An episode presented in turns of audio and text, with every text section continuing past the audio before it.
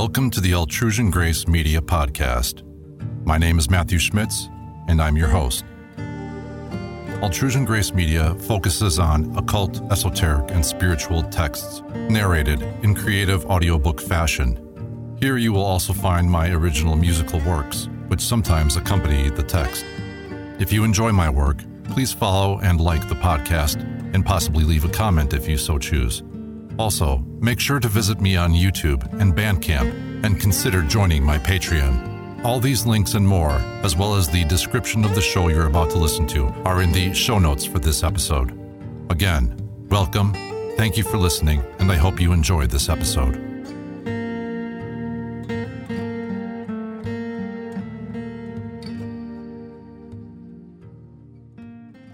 The Tripartite Tractate Introduction In order to be able to speak about exalted things, it is necessary that we begin with the Father, who is the root of the all, and from whom we have obtained grace to speak about him. For he existed before anything else had come into being except him alone. The Father The Father is singular while being many for he is first and he is unique, though without being solitary. How else could he be a father? For from the word father it follows that there is a son. That singular one who is the only father is, in fact, like a tree that has a trunk, branches, and fruit. Of him it may be said that he is a true father, incomparable and immutable because he is truly singular and God. For no one is God for him, and no one is Father to him. He has not been born, and no other has brought him into being. For whoever is the father of somebody, or his maker, himself has a father and a maker in turn. It is certainly possible that he may become the father and the maker of whoever comes into being from him and is made by him. Still, he is not a father in the true sense, or a God, insofar as someone has given birth to him and has brought him into being. The only Father and God in the true sense, therefore, is the one who has been born by no one, but who, on the contrary, has given birth to the all and has brought it into being. He is without beginning and without end, for not only is he without end, being unborn makes him immortal as well, but he is also unchangeable in his eternal being, in that which he is, in that which makes him immutable, and that which makes him great. He does not move himself away from what he is nor can anyone else force him against his will to cease being what he is. For no one has made him what he is. Therefore, neither does he change himself, nor will another be able to move him from that in which he is, from what he is, from his way of being, or from his greatness. Thus he cannot be moved, nor is it possible for another to change him into a different form either by reducing him or changing him, or making him less. For this is truly and veritably how he is unchangeable and immutable, being clothed in immutability. Thus he is called without beginning and without end, not only because he is unborn and immortal, but also because, just as he is without beginning, he is also without end. In his manner of being, he is incomprehensible in his greatness, inscrutable in his wisdom, invincible in his might, and unfathomable in his sweetness. In the true sense, he alone, the good, unborn, and perfect Father who lacks nothing, is complete, filled with everything he possesses excellent and precious qualities of every kind. Moreover, he has no envy, which means that all he owns he gives away. without being affected and suffering no loss by his gifts. For he is rich from the things he gives away and finds rest in what he graciously bestows. Therefore, his manner, his form, and his greatness are such that nothing else exists beside him from the beginning, neither a place in which he dwells, from which he has gone forth, or to which he will return, nor an original form that he used as a model for his work, nor fatigue that came over him as a result of what he did, nor matter that lay before him and from which he made the things that he made, nor a substance inside him and from which he brought forth the things he brought forth, nor a collaborator with whom he collaborated on the things that he created. To speak in such a way is ignorant. Rather, he himself, being good, lacking nothing, perfect and complete, is everything. There is no name that suits him among those that may be conceived, spoken, seen, or grasped, however brilliant exalted, or glorious. It is, to be sure, possible to speak such names in order to glorify and praise Him to the extent of the capacity of whoever wants to give glory. But the way He is in Himself, His own manner of being, that no mind can conceive, no word express, no eye see, and no body touch, so incomprehensible is his greatness, so unfathomable his depth, so immeasurable his exaltedness, and so boundless his extension. Such is the nature of the unborn one. He does not get to work starting from something other than himself, nor does he have a partner. This would imply a limitation. But he has such an existence that he has neither figure nor form that can be perceived by the senses. This means that he is incomprehensible as well, and if he is incomprehensible, it follows that he is unknowable. The generation of the Son. Being inconceivable for any thought, invisible for anything, unutterable for any word, and untouchable for any hand only he himself knows himself the way he is, with his form and his greatness and his magnitude, and only he is able to conceive himself, name himself, and grasp himself. For he, the inconceivable, ineffable, incomprehensible, and unchangeable one, is mind for himself, eye for himself, mouth for himself, and form for himself it is also himself that he conceives, sees, speaks, and grasps. That which he conceives, sees, and speaks is nourishment and delight, truth, joy, and rest, and that which he thinks surpasses every wisdom, excels every mind, excels every glory, excels every beauty and every sweetness, every greatness, every depth, and every exaltedness. Now, although he is unknowable in his nature and possesses all those supreme qualities I have described, he is nevertheless able, if he so desires, to grant knowledge, in order that he may be known, out of his abundant sweetness. He possesses power, which is his will. For the moment, however, he holds himself back in silence. He who is the greatest, being the cause of the generation of the members of the all into eternal existence.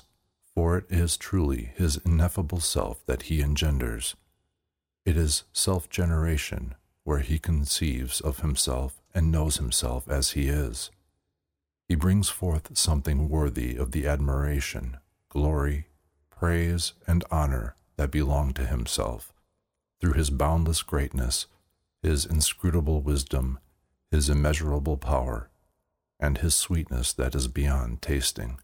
It is he himself who puts forth in this manner of generation, and who receives glory and praise, admiration and love, and it is also he who gives himself glory, admiration, praise, and love, This he has as a son dwelling in him, keeping silent about him. And this is the ineffable within the ineffable, the invisible, the ungraspable, the inconceivable within the inconceivable. This is how he exists eternally within himself, as we have explained, by knowing himself in himself. The Father bore him without generation, so that he exists by the Father having him as a thought. That is, his thought about himself, his sensation of himself, and of his eternal being. This is what in truth is meant by silence, or wisdom, or grace, as the latter is also rightly called. Just as the Father truly is one before whom no other existed, and after whom there is no other unborn one, in the same way the Son, as well as truly before whom no other Son existed, and after whom there is no other. For that reason he is a firstborn and only son. Firstborn because there was no one before him, and the only son because there is no one after him, the pre existent church. Moreover, he has his fruit, though it remained unknown because of his overwhelming greatness, and he wished to make it known because of his abundant sweetness. He revealed his inscrutable power and he mixed it with plentiful abundance of his generosity. For not only the Son, but also the Church exists from the beginning. If somebody now thinks that this statement is contradicted by the fact that the Son is an only Son, that is not so, because of the mystery of the matter. For just as the Father is singular and was shown to be his own Father, so also the Son may be found to be his own brother without generation and without beginning. It is himself that the Father admires as Father and to whom he gives glory, praise, and love, and it is equally himself that he conceives of as Son, in accordance with the qualities without beginning and without end. This is how the matter is, being firmly established. His offspring, the ones who are, are without number and limit, at the same time indivisible. They have issued from him, the Son and the Father, in the same way as kisses, when two people abundantly embrace one another in a good and insatiable thought. It is a single embrace, but consists of many kisses. This is the church that consists of many people and exists before the aeons, and is justly called the aeons of the aeons. This is the nature of these holy, imperishable spirits upon which the Son rests, since it is his essence. Just as the Father rests upon the Son, the Church exists in the properties and qualities in which the Father and the Son exist, and which I have described earlier. Thus it consists of innumerable births of aeons, and these in turn give birth in infinite number through the qualities and properties in which they exist. These are a community formed with one another and with the ones who have gone forth from them, and the Son, because of whom they exist as glory. For this reason, no mind can conceive of them. Such is the perfection of that place. Nor can words speak of them, for they are ineffable, unnameable, and inconceivable. Only they are able to name themselves in order to conceive of themselves, for they are not rooted here below. Those who belong to that place are ineffable and innumerable in accordance with the special structure that this is. And this is the form and the manner, and this is the kind, the joy and the delight of the nameless, unnameable, inconceivable, invisible, and ungraspable unborn one. It is the fullness of his fatherhood, whereby his abundance becomes procreation. The all before it was brought forth. Of the aeons existed eternally in the Father's thought, and he was like a thought and a place for them. And once it was decided that they should be born, he who possesses all power desired to take and bring what was incomplete out of those who were within him. But he is, as he is, for he is a spring that is not diminished by the water flowing from it. As long as they remained in the Father's thought, that is, while they were in the hidden depth, the depth himself certainly knew them, but they, on their part, were incapable of knowing the depth in which they found themselves, nor could they know themselves or anything else. In other words, they existed with the Father, but did not exist for themselves.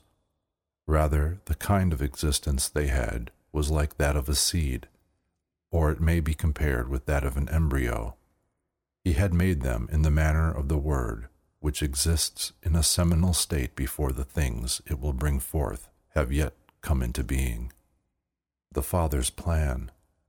For that reason, the Father had also thought in advance that they should exist not only for Himself, but should exist for themselves as well, that they should remain in His thought as mental substance, but also exist for themselves.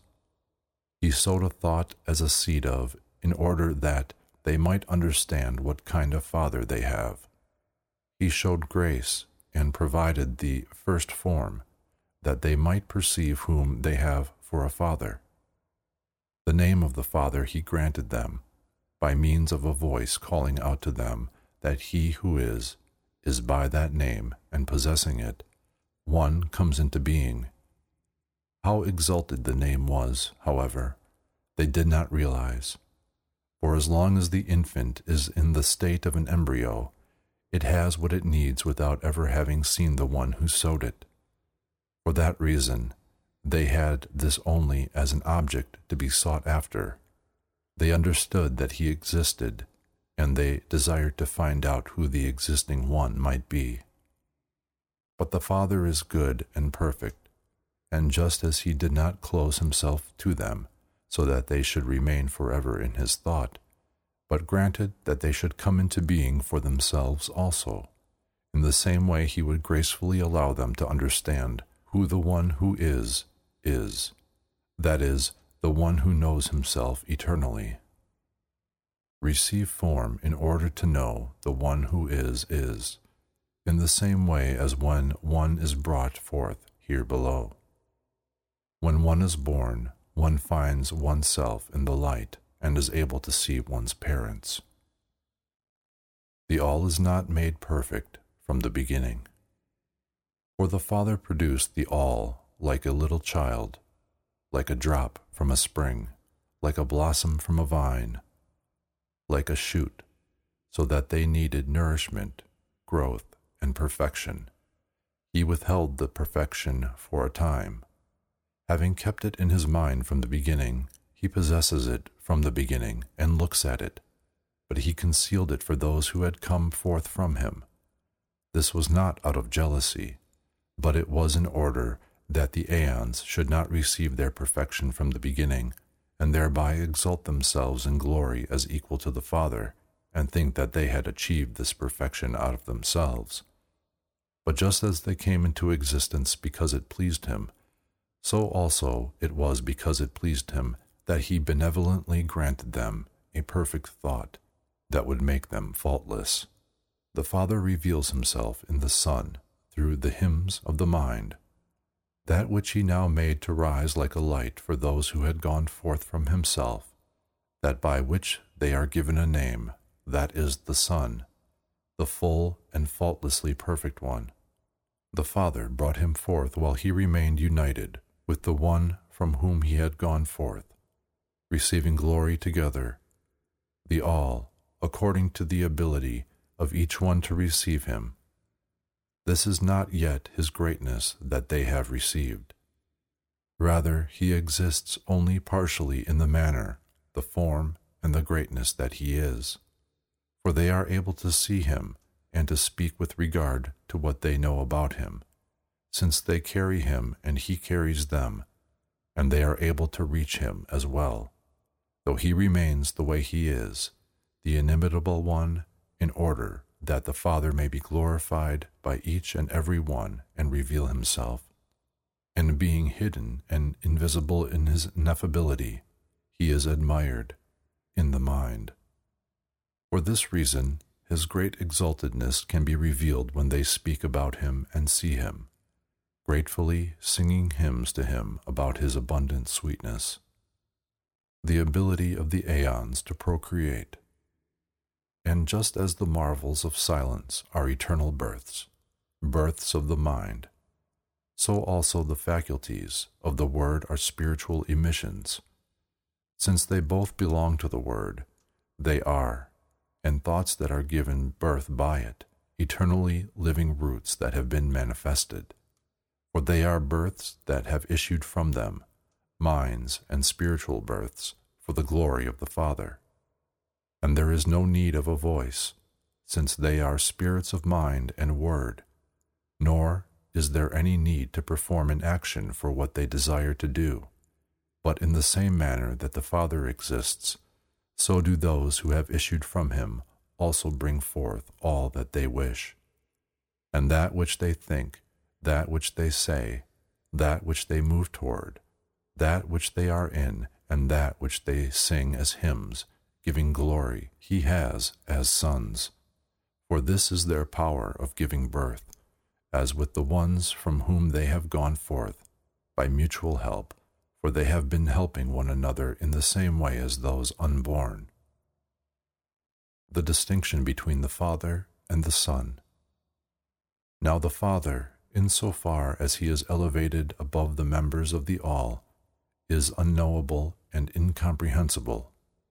His greatness is so immense that if he had revealed himself at once and suddenly, even the highest of the aeons that have gone forth from him would have perished.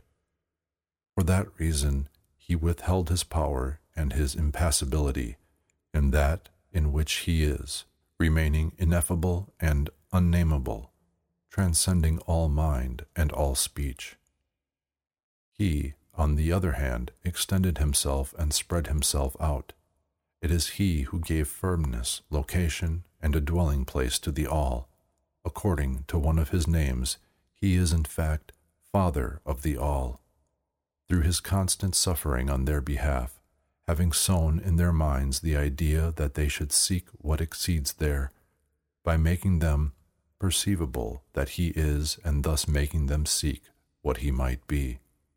He was given them as delight and nourishment, joy and abundant illumination, and this is his compassion the knowledge he provides, and his union with them. And this is he who is called, and who is the Son. He is the sum of the all, and they have understood who he is, and he is clothed. On the other hand, that is the one by reason of whom he is called Son, the one about whom they perceived that he exists, and that they have been seeking him. This is the one who exists as Father, and of whom one can neither speak nor think. He is the one who exists first, for no one can conceive of him, or think of him, or draw near to that place toward the exalted, toward the truly pre existent. But every name that is thought or spoken about him is brought forth in glorification as a trace of him according to the capacity of each one of those who give him glory. The Son as the name and the names of the Father. He, however, whose light dawned from him, stretching himself out to give birth and knowledge to the members of the All. He is all these names without falsehood, and he truly is the Father's only first man. This is the one I call the form of the formless, the body of the incorporeal, the face of the invisible, the word of the inexpressible, the mind of the inconceivable, the spring that flowed from him, the root of those who have been rooted, the God of those who are ready, the light of those he illuminates, the will of those he has willed, the providence of those for whom he provides, the wisdom of those he has made wise, the strength of those he has given strength, the assembly of those with whom he is present, the revelation of that which is sought after, the eye of those who see, the spirit of those who breathe, the life of those who live, the unity of those who are united. While all the members of the all exist in the single one, as he clothes himself completely and is in his single name, he is never called by it. And in the same unitary way, they are simultaneously this single one, as well as all of them. He is not divided as a body, nor is he split apart by the names in which he exists, in the sense that this is one thing and that is something else.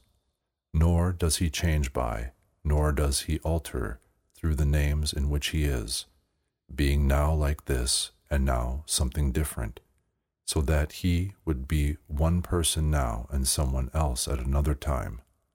Rather, he is entirely himself forever. He is each and every one of the members of the All eternally at the same time. He is what all of them are, as Father of the All, and the members of the All are the Father as well. For he is himself knowledge for himself, and he is each one of his qualities and powers, and he is himself the eye for all that he knows, seeing all of it in himself, having a son and form Thus, his powers and qualities are innumerable and inaudible because of the way in which he gives birth to them. The births of his words, the births of his words, his commands, and his members of the all are innumerable and indivisible. He knows them, for they are himself. When they speak, they are all in the one single name, and if he brings them forth, it is in order that they may be found to exist as individual qualities, forming a unity. The aeons procreate. He did not, however, reveal his multiplicity at once to the members of the All, nor did he reveal his sameness to those who had issued forth from him. Now, all those who had gone forth from him, that is, the aeons of the aeons, being emissions born of a procreative nature, also procreate through their own procreative nature, to the glory of the Father, just as He had been the cause of their existence. This is what we said earlier. He makes the aeons into roots and springs and fathers, for that which they glorified they bore, for it possesses knowledge and wisdom, and they have understood that they have gone forth from the knowledge and the understanding of the All. If the members of the All had risen to give glory according to the individual powers of each aeon, they would have brought forth a glory that was only a semblance of the Father, who himself is the All. For that reason they were drawn, through the singing of praise and through the power of the oneness of Him whom they had come forth, into mutual intermingling union, and oneness. From their assembled fullness, they offered a glorification worthy of the Father, an image that was one and at the same time many, because it was brought forth for the glory of the one, and because they had come forward toward him, who himself is the entirety of the all. The three fruits of glorification. This, then, was a tribute from the aeons to the one who had brought forth the all a first fruit offering of those who are immortal and eternal. For when it issued from the living aeons, it left them perfect and full, caused by something perfect and full, since they were full and perfect, having given glory in a perfect manner in communion. For inasmuch as the Father lacks nothing, he returns the glory they give to those who glorify him, so as to make them manifest by what he himself is the cause that brought about for them the second glorification is in fact that which was returned unto them from the Father, when they understood the grace from the Father through which they had borne fruit with one another, so that just as they had been bringing forth by glorifying the Father, in the same way they might also themselves be made manifest in their act of giving glory, so as to be revealed as being perfect. They became fathers of the third glorification, which was produced in accordance with the free will and the power they had been born with, enabling them to give glory in unison, while at the same time independently of one another, according to the will of each. Thus, both the first and the second glorifications are perfect and full, for they are manifestations of the perfect and full Father, and of the perfect things that issued from the glorification of Him who is perfect. The fruit of the third glorification, however, is produced by the will of each individual aeon and of each of the Father's qualities and powers. This fruit is a perfect fullness to the extent that what the aeons desire and are capable of in giving glory to the Father comes from their union as well as from each of them individually. For this reason, they exist as minds over minds, words over words, superiors over superiors, degrees over degrees, being ranked one above the other. Each of those who glorify has his own station, rank, dwelling place, and place of rest, which is the glorification he brings forth. The harmony of the aeons. For those who glorify the Father, all have their eternal offspring. They give birth by the way of mutual help, and their emissions are unlimited and immeasurable, and no jealousy exists on the part of the Father toward those who have come forth from him because they are producing something like himself and his image. For it is he himself who is in the members of the all, giving birth and revealing himself. Whomever he desires to make a father, he himself is their father, or a god, he himself is their God. And he makes into members of the all the ones for whom he himself is the all. In that place rightfully belong all those good names that the angels and rulers who have come into being in the world share as well, although the latter have nothing in common with the eternal ones. The aeons search for the Father. The whole structure of aeons, then, is yearning and seeking to find the Father perfectly and completely, and that is their irreproachable union. Although the Father does reveal himself, he did not want them to know him from eternity but he presented himself as something to be reflected upon and sought after, while keeping for himself that by which he is inscrutably pre existent.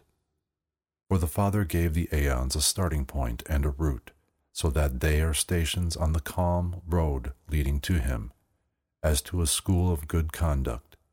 For he spread out faith and prayer for what they do not see, a firm hope in what they do not comprehend a fertile love longing for what they do not behold, an eternally receptive understanding of the mind, a blessing that is richness and freedom, and, for their thoughts, the wisdom of one whose desire is the glory of the Father. The Spirit. For the Father, the exalted one, they know by his will, which is the Spirit that breathes through the members of the all and gives them a thought to search for the unknown, just as somebody is moved by a fragrance to seek the source of that fragrance, and the fragrance of the Father surpasses such unworthy things. For its sweetness lets the aeons sense an indescribable pleasure, and gives them the thought that they should be united with the one who desires that they should know him in oneness, and that they should assist one another through the Spirit that is sown in them. They find themselves in a great and powerful inbreathing, where they are renewed in a speechless manner, and are formed, having no occasion to turn away through thoughtlessness from that in which they are placed. For they do not speak, but are silent about the glory of the Father, about Him who has the power to speak. He manifested Himself, though He cannot be spoken they have him hidden in their thoughts. For that reason, the aeons keep silent about the way the Father exists in his form, his nature, and his greatness, but they have become worthy of knowing this through his Spirit. For he is unnameable and inaccessible, but through his Spirit, which is the trace by which he may be sought. He gives himself to them to be thought and spoken For each of the aeons is a name corresponding to each of the Father's qualities and powers. Since he exists in many names, it is by mingling and through mutual harmony that they are able to speak of him, by means of a richness of speech. Thus the Father is a single name because he is one, but nevertheless innumerable in his qualities and names. The nature of the emission. The emission of the members of the all that comes from the one who is has not taken place by way of a division, as if it were a separation from the one who gave birth to them. Rather, their birth has the form of spreading out, by which the Father spreads himself out into that which he wishes, in order that those who have gone forth from him may be as well. For just as the present aeon is single, yet divided into ages, ages into years, years into seasons, seasons into months, months into days, days into hours, and hours into moments. In the same way, the true aeon also is single yet multiple, being glorified by small as well as by great names, according to what each is able to comprehend. Or, to use other similes, it is like a spring that remains what it is, even if it flows into rivers, lakes, streams, and canals, or like a root that spreads out into trees with branches and fruits, or like a human body that is indivisibly divided into limbs and limbs, main limbs and extremities, large ones and small. Free will, wisdom, and the collaboration of the aeons. The aeons were brought forth according to the third fruit, by using the freedom of the will and the wisdom of the Father had graciously given them for their thoughts. They do not desire to give glory together with that which the individual fullness may produce in unison as words of glorification, nor do they desire to give glory together with the all as a whole, nor does one desire to do so together with another aeon who has already attained a higher level or station than himself, without obtaining what has been desired from the one who resides in that higher name and the higher station.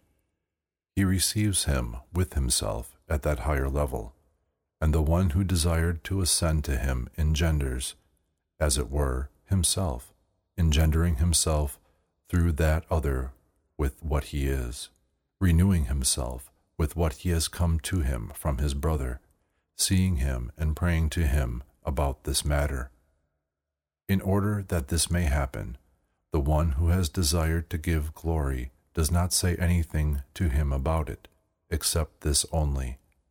For a boundary to speech is placed in the fullness, making them keep silent about the Father's unreachability, but allowing them to speak about their desire to reach him.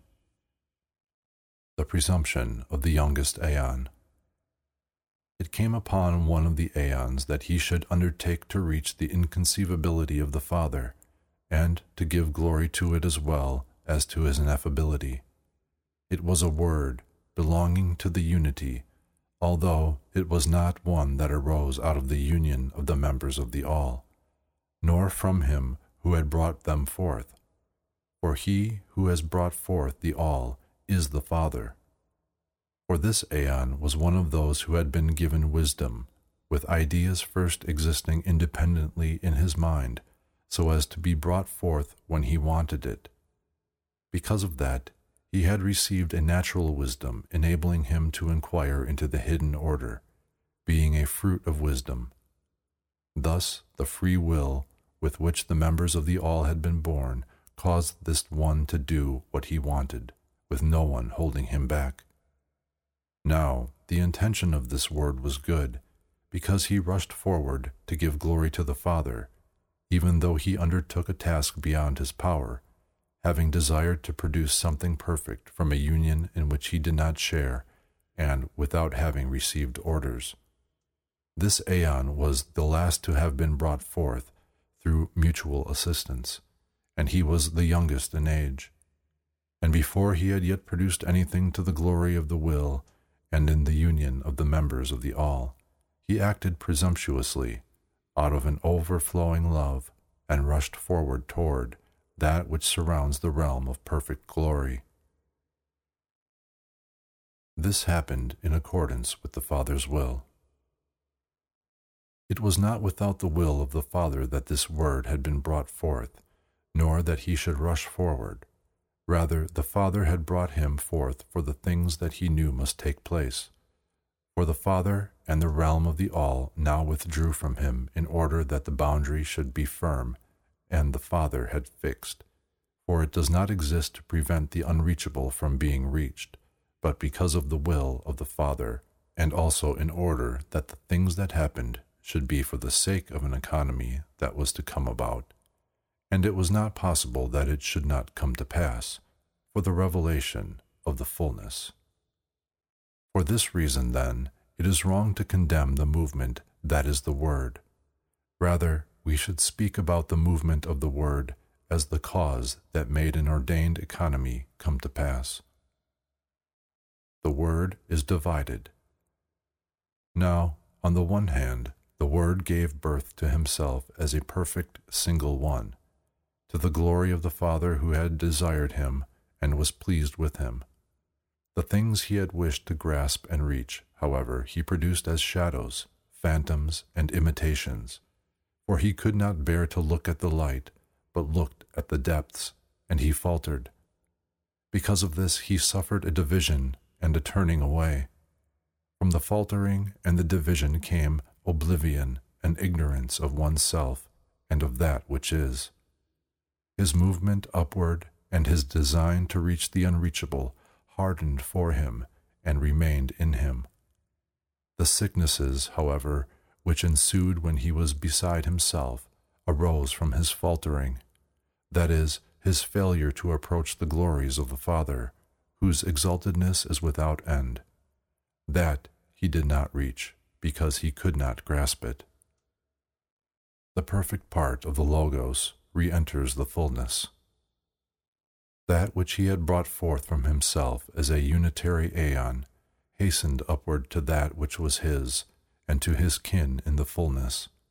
He abandoned that which had come into being from deficiency, and what had issued from him in an illusion, since they did not belong to him. However, the one who had brought him forth, with superior perfection, from himself, became weak after bringing him forth, like a female nature deprived of masculinity. For what issued from his presumptuous thought and his arrogance had existed from something that itself was deficient. Because of that, what was perfect in him left him and went upward to his own. He remained in the fullness, and the fact that he had been saved from the served for him as a reminder the one who hastened on high, and the one who drew him to himself, did not remain idle, but they brought forth a fruit in the fullness, with a view to overthrowing what had come into being because of the deficiency. The perfect part of the Logos re enters the fullness. That which he had brought forth from himself as a unitary aeon hastened upward to that which was his, and to his kin in the fullness. He abandoned that which had come into being from deficiency and what had issued from him in an illusion, since they did not belong to him. However, the one who had brought him forth with superior perfection from himself became weak after bringing him forth, like a female nature deprived of masculinity for what issued from his presumptuous thought and his arrogance had existence from something that itself was deficient. Because of that, what was perfect in him left him and went upward to his own. He remained in the fullness, and the fact that he had been saved from the served for him as a reminder. The one who hastened on high, and the one who drew him to himself did not remain idle but they brought forth a fruit in the fullness, with a view to overthrowing what had come into being because of the deficiency. The offspring of the presumptuous thought. Those who came into being from the presumptuous thought resemble in fact the fullness of whom they are imitations. Though they are phantoms, shadows, and illusions, deprived of reason and light, belonging to this empty thought, being nobody's offspring. For this reason also, their end will be like their beginning. Coming from that which was not, they will return to that which will not be. In their own eyes, however, they are great and powerful beings, more beautiful than the names that adorn them, though they are only their shadows, made beautiful by way of imitation. For the beauty one sees in an image derives from what the image represents. They thought of themselves that only they existed, and that they had no beginning, since they saw no one existing before them. For this reason they exhibited disobedience and rebellion, being unwilling to submit to the one who had brought them into existence. For they desired to command one another, and to lord it over them in their vain love of glory. And the glory that they acquired became the cause of the structure that was to be. Being imitations, then, of those above, they exalted themselves in lust for dominion, each one of them according to the magnitude of the name of which he was a shadow, fantasizing that he would become greater than his fellows. Thus the thought of these others was not idle, but in accordance with the model of those whose shadows they are, where every thought becomes a son, so do the things they think about also become their offspring. Because of this, it came to pass that many issued from them as offspring fighters, warriors, troublemakers, rebels, disobedient folks who love to dominate, and all the others of that sort who derive from these.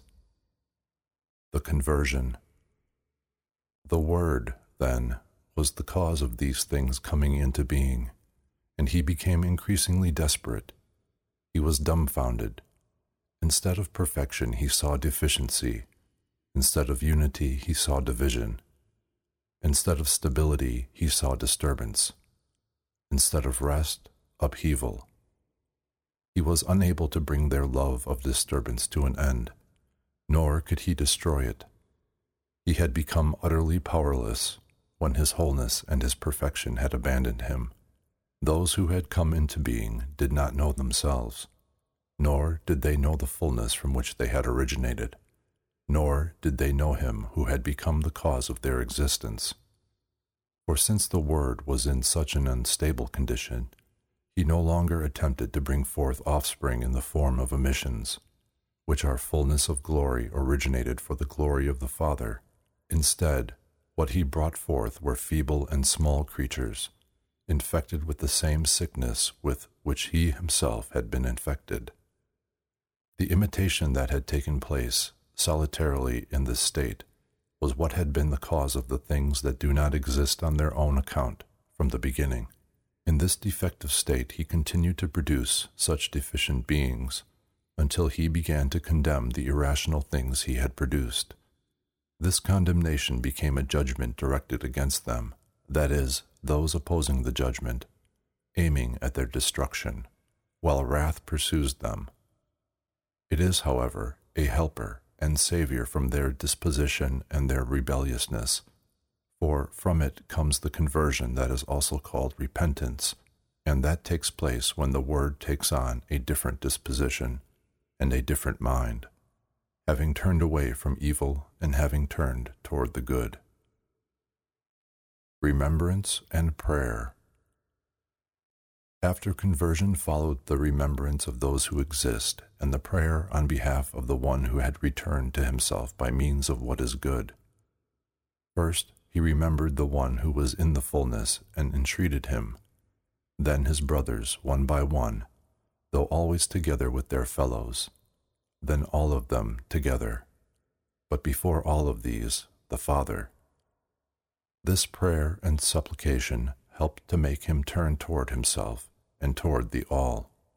For their remembrance of him caused him to remember the pre existent ones, and this is the remembrance that calls out from afar and brings him back.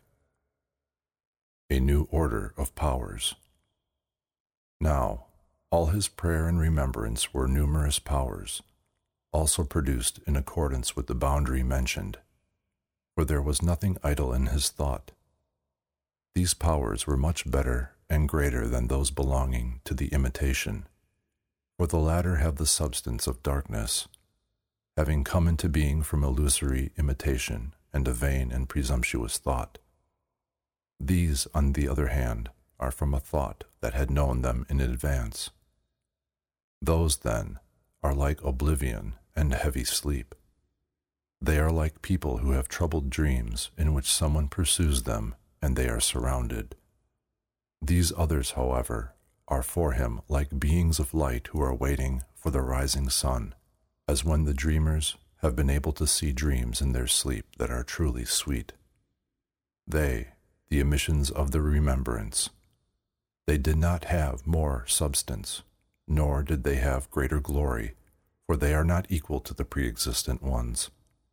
If, on the other hand, they were superior to the imitations, the only thing that made them elevated above them was that they were from a good disposition, for they had not come out of the sickness that arose, which is the good disposition of him who searched after the pre existent, having prayed and brought himself to what is good.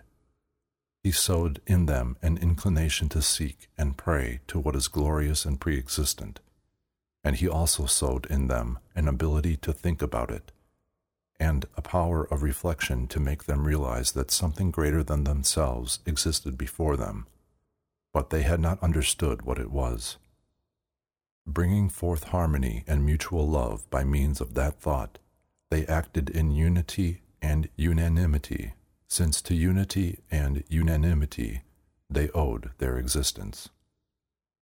War between the two orders. The others, moreover, they now attempted to overpower in a lust for domination, because they were nobler than those previous ones, and they had risen up against them. They had not surrendered. They thought they were self engendered and without beginning, and, with their manner of giving birth, the first to bring forth others. The two orders fought against each other, struggling for command with such a result that they were engulfed by forces and material substances in accordance with the law of mutual combat, and they too acquired lust for domination and all other passions of this sort, and consequently empty vainglory pulls them all toward the desire of lust for domination, and not one of them remembers what is superior or confesses it. The powers of remembrance were adorned with the names of the pre existent, whose likenesses they were the order of those of this kind was in harmony with itself and with each other. It fought, however, the order of those of the imitation, because that order waged war against the likenesses, and so it acted against itself on account of its rage. Because of this, it happened, their own against one another, many. Necessity placed them, as well, that they might prevail. He did not desist. Their envy, their malice, rage, violence, lust, and ignorance ruled, as they were producing various kinds of matter and all sorts of powers, mixed with one another and in great number, while the Word who had been the cause of their production waited in his mind for the revelations of the hope that would come to him from above. The words hope for the word that had moved possessed hope and expectation about what is superior. He turned away from those who belonged to the shadow, in every way, since they opposed him and were very rebellious. But in those who belonged to the remembrance he found rest. and those who had come into being by way of remembrance, the Word invisibly gave birth, in accordance with what existed in them, to the one who had hastened upward and who was in the superior state, remembering the one who had become deficient. The Word did this until there would shine forth on him from above the life giving light born from the thought of brotherly love of the pre existent fullness. Intercession in the fullness. For the Father's aeons, who had not suffered, took upon themselves the fall that had happened as if it were their own. With concern, goodness, and great kindness. The all, that they should be instructed about by the one, all be confirmed through the to the end the deficiencies. The order that now came into being for him originated from the one who had hastened upward, and from that which he brought forth for him from himself and from the fullness as a whole. He who had hastened upward became, on behalf of him who had become deficient, an intercessor with the emitted aeons who had come into being in accordance with what really exists. And after he had entreated them, they, on their part, consented with joy, benevolence, and harmonious agreement to help the one who had become deficient. They united and prayed to the Father with a salutary mind that help might come from above, from the hand of the Father, for his glory. For the one who had become deficient could be made perfect in no other way except by the fullness of the Father consenting, pulling him toward itself, revealing him, and giving what he lacked. The fullness produces the Son. Through this joyously willed agreement that arose, they brought forth the fruit as an offspring of their concord. It was a single one, since it came from the members of the All and manifested the countenance of the Father, of whom the aeons had been thinking when they gave glory and prayed for help for their brother. And the Father had shared their sentiment, so that they produced this fruit willingly and with joy. The manifestation of the consent in which he had united with them, which is the Son of his will, revealed itself. The Son of the good pleasure of the all placed himself on them as a garment, by means of which he could give perfection to the one who had become deficient, and confirmation to the perfect.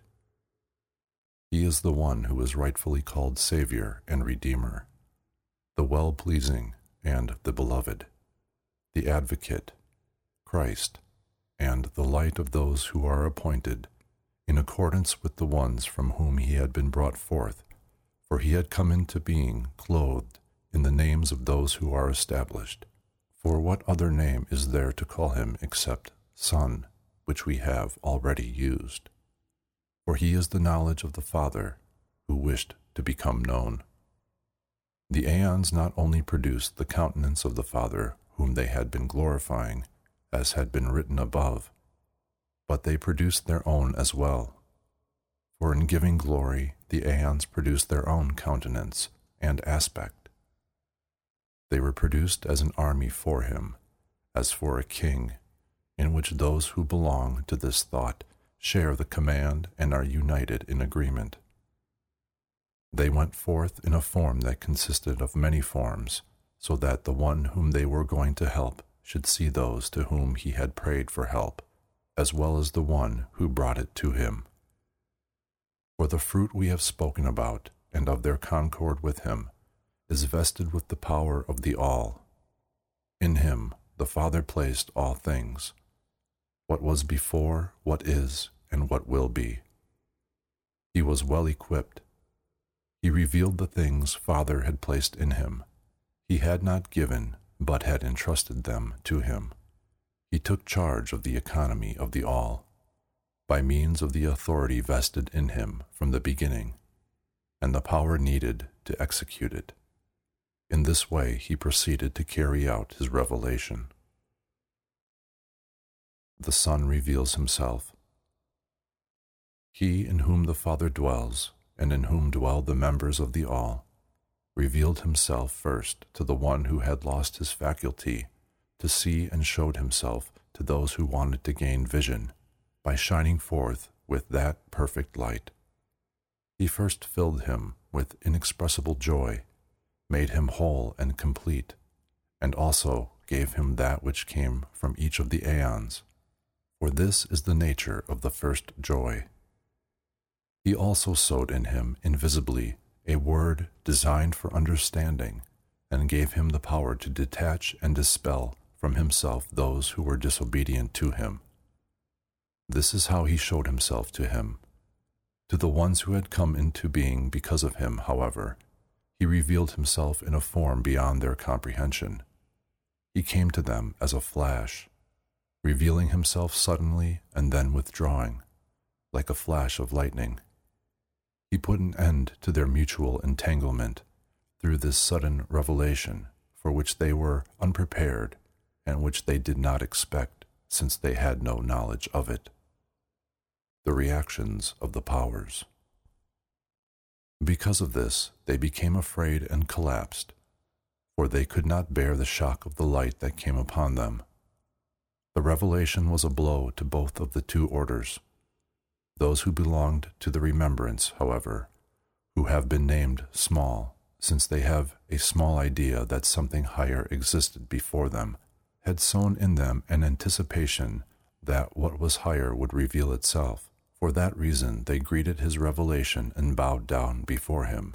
They became convinced witnesses for him and acknowledged that the light that had appeared was stronger than their opponents.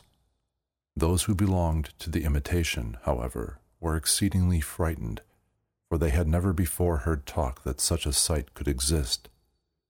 Therefore they fell down into that pit of ignorance called the outer darkness, chaos, Hades, and the abyss. He placed them below the order of those who belonged to the remembrance, since it had been shown to be stronger than they. So those were found worthy of becoming rulers over the unspeakable darkness as their own property, and the lot that fell to them. This is what he granted them, so that they too might become useful for the economy that was to be, and of which they were oblivious. Thus, there is a great difference between the revelation to the one who had come into existence and then had become deficient, and the revelation to those who came into being because of him. For to him he revealed himself inside him, being together with him, sharing his suffering, relieving him little by little, making him grow, raising him up, and finally giving himself to be enjoyed in a vision. To those who were on the outside, however, he revealed himself in a leap and a blow, and then withdrew immediately without letting them see him. The Word gives thanks and brings forth a third order of powers. After the Word, who had become deficient, was illuminated, his fullness came to be. He freed himself from those who previously had been revolting against him, became disentangled from them, and stripped himself of his former presumptuous thought. He acquired the unification of rest, as those who had been disobedient to him once before bowed down and succumbed to him. Moreover, he rejoiced in the visitation of his brothers who had come to visit him. He gave glory and praise to those who had revealed themselves to him to give help, giving thanks that he had become free from those who had rebelled against him and admiring and praising the greatness and those who had resolved to reveal themselves to him. He brought forth living images of the living figures, being handsome and good, since they derived from those who exist, they resemble these in beauty, though they are not truly equal with them, since they had not issued from a union between him who had brought them forth and the one who had revealed himself to him. Nevertheless, he worked with wisdom and understanding uniting himself completely with the word given to him. Therefore, what issued from him was great, just as that which exists is truly great. Having admired the beauty of those who had revealed themselves to him, he acknowledged, then, his thanks for their visitation. The Word effected this work by means of the ones from whom he had obtained help, in order that those who had come into being from him should be set aright and might receive something good, as he decided to pray that the fixed economy might attain all those who had gone forth from him. As a result, those whom he brought forth in accordance with this intention occupy chariots, in the same way as the existing ones who had revealed themselves, so that they may traverse all regions of activities lying below, and each one may obtain his fixed place in accordance with what he is. This was a defeat for those who belong to the imitation. But for those who belong to the remembrance, it was an act of beneficence, and it was a revelation of the things that arose from the unitary and compassionate decision of the aeons, even if they are only seeds that have not yet come into being for themselves. For that which was manifested was a countenance of the Father and of the concord. It was a garment composed of every grace and food, consisting of the things the Word had brought forth when he prayed, and it received the glory and the praise he had performed with his eyes fixed on the ones to whom he prayed, so as to make perfect by means of them the images he brought forth. For the Word greatly increased mutual cooperation and expectant hope, and they experienced happiness, deep rest, and undefiled pleasures. The things that he at first had only remembered, when they were not before him in their perfection, he now brought forth with an object of vision before him. It is revealed to him, but remaining in the hope and the faith of the Father, the completely perfect one, he has not yet been united with it, for fear that the ones who have come into being might perish from looking at the light, since they cannot sustain a greatness of such supreme magnitude. The aeon of the images. Now, this thought of the Word, when he turned toward his consolidation and became master over those who had come into being because of him, was called aeon and place for all those he brought into being in accordance with the decision of the aeons. Further, it is called assembly of salvation, for it healed him from dispersion, which is the multiform thought, and turned him toward the single thought. Similarly, it is called storehouse, because of the rest he attained and gave himself. Moreover, it is called bride, because of his joy over what was given to him in the hope of the fruit that would issue from the union revealed to him. It is also called kingdom, because of the consolidation he obtained when he rejoiced in his power over those who opposed him, and it is called the joy of the Lord, because of the delight with which he clothed himself when the light was before him, giving him recompense for the good that was in him and the thought of freedom. This aeon we here have been talking about is above the two orders of those who were fighting against one another. It shares nothing with those who hold dominion, nor is it implicated in the sicknesses and the weaknesses belonging to the remembrance or to the imitation.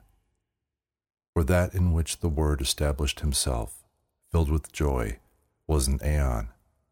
It had the form of one, but it also had the constitution of its cause, which is what had been revealed since it was an image of those who exist in the fullness and who had come into being out of the abundant delight of the one who is.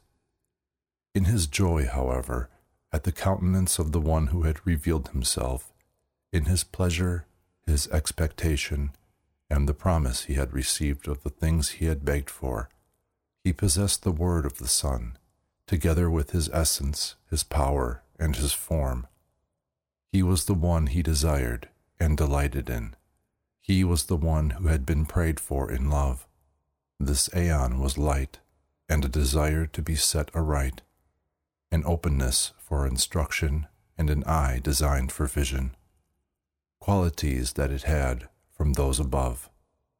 Moreover, it was wisdom for his thought against the ones who were placed lower in the economy, a word for speech, and other perfect things of this kind. The individual members of this aeon, those, moreover, who had been formed together with him after the image of the fullness, have as their parents the ones who had revealed themselves, each one of them being a small impress of one of the figures, being male forms, since they have not originated from the sickness, which is femaleness, but from one who has already left the sickness behind they possess the name church, for harmoniously they resemble the harmony that reigns in the assembly of those who manifested themselves. That, in fact, which came into being after the image of the light is perfect itself, since it is an image of the single light that is, and that is the members of the all. Even if it was smaller than that of which it was an image, it nevertheless possesses its indivisibility because it is a countenance of the indivisible light. Those, however, who had come into being after the image of each one of the aeons are, in essence, that which we have said, but in their operation they are not equal to the aeons, because it occurs in each of them separately. When they are united with one another, they have equality, but as individuals they have not discarded what is proper to each. For that reason they are passions, and passion is a form of sickness, for they are not offspring from the unity of fullness, but from one who has not yet attained the Father, or the unity with the members of the All and His will. Nevertheless, it was a good thing for the economy that was to be, because it had been decided concerning them that they should pass through the lower stations, and the stations would not be able to accept them coming quickly through them unless they came one by one. And their coming was necessary because everything was to be fulfilled through them.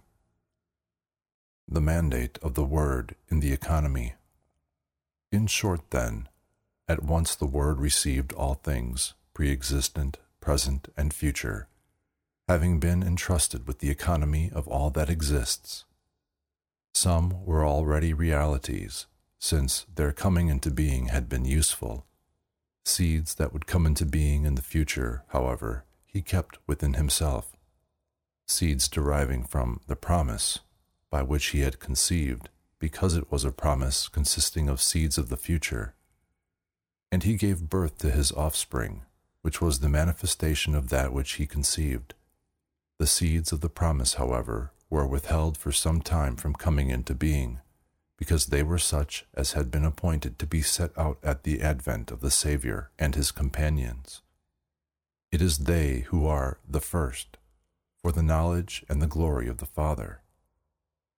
It is necessary, because of the prayer he made and the conversion that took place as a result, that some shall perish, others benefit, and others still be set apart. He prepared the punishment for those who had been disobedient, making use of the power of the one who was revealed and from whom he had received the authority over all things. In this way he set himself apart from the things below and also situated himself at a distance from what is superior, and so he prepared the economy of everything that is on the outside, and accorded to each his appropriate region. The spiritual level. Arranging all things, the Word first set himself up as origin, cause, and ruler of the things that had come into being, after the model of the Father, who was the cause of the pre existent establishment. Thereafter, he established the images that already existed, and that he had brought forth in thanksgiving and glorification. Then he arranged the abode of those he had brought forth by way of glorification, which is called paradise, enjoyment, delight full of nourishment, and delight of the pre existent ones, reproducing the image of all the good things that exist in the fullness. Then he arranged the kingdom, which is like a city filled with everything that is agreeable, brotherly love, and great generosity, and which was filled with the Holy Spirits and the strong powers that govern those the Word had brought forth, and thereby was established with strength. Then he arranged the station of the church that is assembled in this place and possessed the form of the church that exists among the aeons that give glory to the Father. After that, he arranged the station of the faith and the obedience that arise from hope. The very things the Word had received when the light was revealed, and then the disposition of prayer and supplication leading to forgiveness, and the Word about Him who will be revealed. All these spiritual stations are set apart by a spiritual power from those who belong to the remembrance, a power that consists of an image of what separates the Word from the fullness. The power is active in making them prophecy about the things to come, and it lets those who have come into being belonging to the remembrance, the pre existent ones, without allowing them to mingle with those who had come into being through a vision of the figures before him.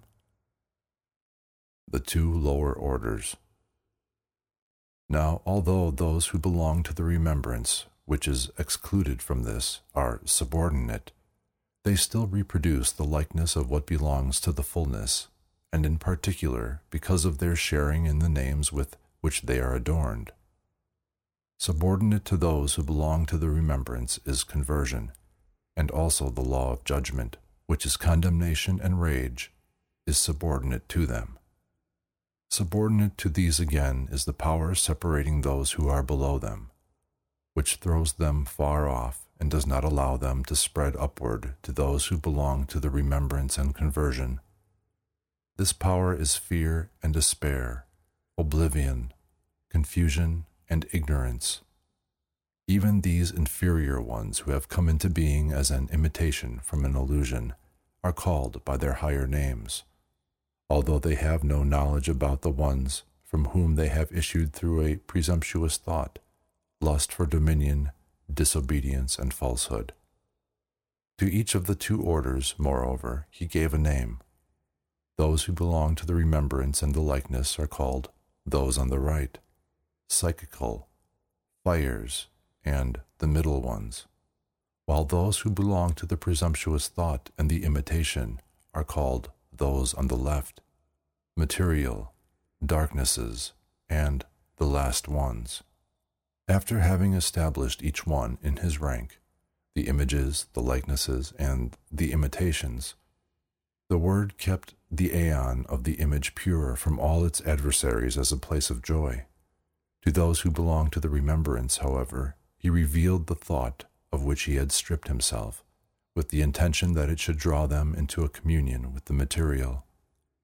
This was in order to provide them with a structure and a dwelling place, but also in order that by being drawn toward evil, they should acquire a weak basis for their existence, so that, instead of rejoicing unduly in the glory of their own environment and thereby remaining exiled, they might rather perceive the sickness they were suffering from and so acquire a consistent longing and seeking after the one who is able to heal them from this weakness.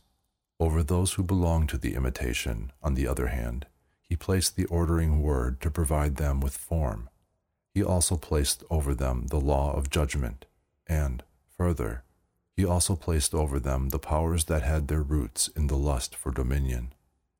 He placed them to rule over them so that the order should be kept in check either by the firmness of the wise word, by the threat of the law, or by the power of the lust for dominion, all of which diminished that order's evilness until the word was content with them as useful for the economy. The hierarchy of the cosmic powers. The word knows that the two orders share a common lust for dominion, and he granted the desire of both these and all the others to each he gave an appropriate rank for the exercise of command, so that each would become the ruler of one station and activity and renounce the place of whoever is superior to himself in order to command by his activity the inferior stations, being in charge of the activity that it befell him to control on account of his mode of being. Thus, there came to be commanders and subordinates in positions of dominion and servitude, angels, and archangels, with a variety of different kinds of activities. Each of the rulers, with the category and the grade that came to be his lot in accordance with the way they had appeared, took his position, having been given his charge in the economy. And so none of them is without a command, and none is without a king above him. From the ends of the heavens to the ends of the earth, as far as to the inhabited regions of the earth, and those who are below the earth. There are kings and there are masters, as well as those whom they command. Some are there to punish, others to give judgment, some to give relief and healing, others to instruct, and still others to keep watch. The ruler and the demiurge over all these rulers he placed one ruler who is commanded by no one, since he is the Lord of them all. This is the representation that the Word brought forth from his thought as a likeness of the Father of the all. Because of that, he is adorned with every name, being a likeness of him, possessing all the qualities and all the glories. For he too is called Father, God, Creator, King, Judge, Place, Dwelling, and Law. The Word made use of him like a hand to order and work on the things below, and he used him like a mouth to say the things that should be prophesied. When he saw that the things he said and worked on were great, good, and marvelous, he rejoiced and was happy, as if he was the one who had spoken and had done these things by his own thoughts, for he was ignorant that the movement within him came from the Spirit that moved him in a predetermined way toward what it wanted the psychical realm. The things that came into being from him he spoke, and they came to be after the likeness of the spiritual stations we have discussed earlier in the section about the images. For he not only worked on, but he himself also produced, in his capacity of father, his own economy and seeds. This took place, however, through the superior spirit that descended through him to the lower stations. And not only did he speak spiritual words as if they were his own, invisibly through the Spirit that called out and produced things that were greater than his own nature. For since he was by nature a God and a Father, and all the rest of such honorable titles, he thought that they were sprung from his own nature. He established rest for those who obeyed him, but the disobedient he sentenced to punishments with him is also a paradise and a kingdom and everything else that exists in the aeon before him, although those things stand above these imprints because of the thought with which the latter are joined and which acts like a shadow or a veil, so that he does not see what the nature of the existing things really is. He set up for himself laborers and servants to assist him in the things he would do or say for in every place where he worked he left his handsome figure by means of his name, while he worked and spoke the things he was thinking. He set up in his stations images of the light that had been revealed, and of the spiritual places, images deriving from his own nature. As a result, the stations were everywhere adorned by him, stamped with the figure of the one who had put them in place and so they were established paradises, kingdoms, rests, promises, and multitudes of servants to do his will. Though they are lords with dominion, they are all placed under the one who is Lord and has appointed them. The organization of the material realm. After thus having listened to it well, he placed the lights that constitute the starting point of structure over the organization of the things below. The invisible spirit moved him in such a way that he too desired to administer an economy by means of a servant of his own, one that he could also make use of like a hand and a mouth, and as if he had a face. What he brought forth were order, threats, and fear so that those who had been acting without instruction should not hold the position they had been assigned to keep, being fettered to their places by the chains of the rulers who are over them. The whole constitution of matter is divided into three parts. The first powers, which the spiritual word brought forth by illusion and presumption, he placed in the first spiritual rank. The ones that these brought forth, moreover, through lust for dominion, he placed in the middle region, since they, then, were powers of lust for dominion, so that they might rule and command the establishment under them with compulsion and violence. Those, finally, who had come into being from envy and jealousy, and all the other progeny from this kind of disposition, he placed as a servant order controlling the last things and commanding all existing things and all procreation. From these derive the diseases that instantly destroy, and they are also impatient to procreate, although their existence is nothing in the place they have issued from, and to which they will once more return. Because of that, he placed over them commanding powers that continuously work on matter, to ensure that the offspring that come into being may also have durability, for this is their glory. Part 2 Humanity. What then is this form of fluid matter? A cause which is the blindness that derives from the powers, in it all of them, as they procreate together with them, and perish.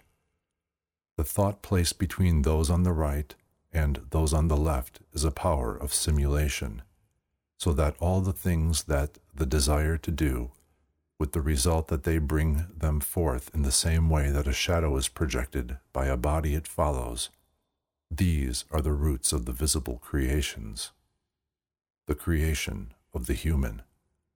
Now, the whole establishment and organization of the images, likenesses, and imitations has come into being for the sake of those who need nourishment, instruction, and form, so that their smallness may gradually grow, as through the instruction provided by the image of a mirror. That, in fact, is why he created the human last, after having prepared and provided for him the things that he created for his sake. The creation of the human happened in the same way as everything else. The spiritual word set it invisibly going, accomplishing it by means of the demiurge and his subservient angels, who were joined in their modeling and their presumptuous thought and its rulers. Thus, the human became like an earthly shadow, so that he would be of the same kind as those who are cut off from the members of the all, and a creature made by them all, the ones on the right as well as the ones on the left, each of the orders forming the human, just as it itself was. For the form that the Word brought forth was deficient in such a way that he was afflicted by sickness. It did not resemble him, for he brought him forth into oblivion, ignorance, and all the other sicknesses, having given him only the first form. Now the Word gave him something through the demiurge, without his knowledge, to let him know that there exists something higher and realize that he needed it. This is what the prophet called the breath of life and of the superior aeon, and this is the living soul that gave life to the substance that was dead at first, for that which is dead is ignorance. We must therefore conclude that the soul of the first human derives from the spiritual word, even if the Creator thought that it was his because that which was breathed went through him as through a mouth. The Creator himself also sent down souls out of his own substance, since he too has the ability to procreate, being derived from the likeness of the Father. And those on the left as well produced a sort of human being of their own, since they possess the imitation. The spiritual substance is one and a single image. Its sickness is the condition, form. As for the substance of those who are psychical, its condition is double because it has an understanding of what is superior and confesses it, but it is also inclined toward evil on account of the inclination of the presumptuous thought. And as far as the material substance is concerned, its impulses are diverse and take many forms. It was a sickness that assumed many kinds of inclinations. The first human, then, is a mixed molding and a mixed creation, and a depository of those on the left and those on the right, as well as of a spiritual word, and his sentiments are divided between each of the two substances to which he owes his existence paradise and the transgression of the first human. Because of this, it is also said that a paradise was planted for him, that he might eat from the fruit of three kinds of trees. It was a garden of the threefold order, and one that provides pleasures. The noble and distinctive substance in him was much superior to the creation, and was a blow to them. For that reason they issued a commandment, threatening him, and they brought over him great danger, death. Only the food of the bad trees did he allow him to eat and enjoy, whereas from that tree which had the double character he was not allowed to eat. and much less from that of life, in order that he might not acquire an honor equal to themselves, and also that he should not eat them, through the evil power called the serpent, for he is more crafty than all the other evil powers. The human was deceived by a decision of those who belong to the remembrance and the desires. It made him transgress the commandment so that he should die. And he was expelled from that place and all its pleasures. This is the expulsion they made him suffer when he was expelled from the pleasures of those who belong to the imitation and those who belong to the likeness.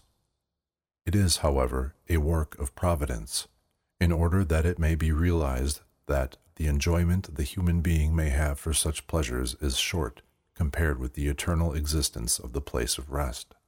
It was a work the Spirit had ordained, because it had planned in advance that the human should experience that great evil which is death, that is, the complete ignorance of all things, and also experience all the evils that arise from that, so that he, after the cravings and anxieties that result from these, might partake of the greatest good, namely, eternal life, which is the complete knowledge of the all, and the partaking of all good things.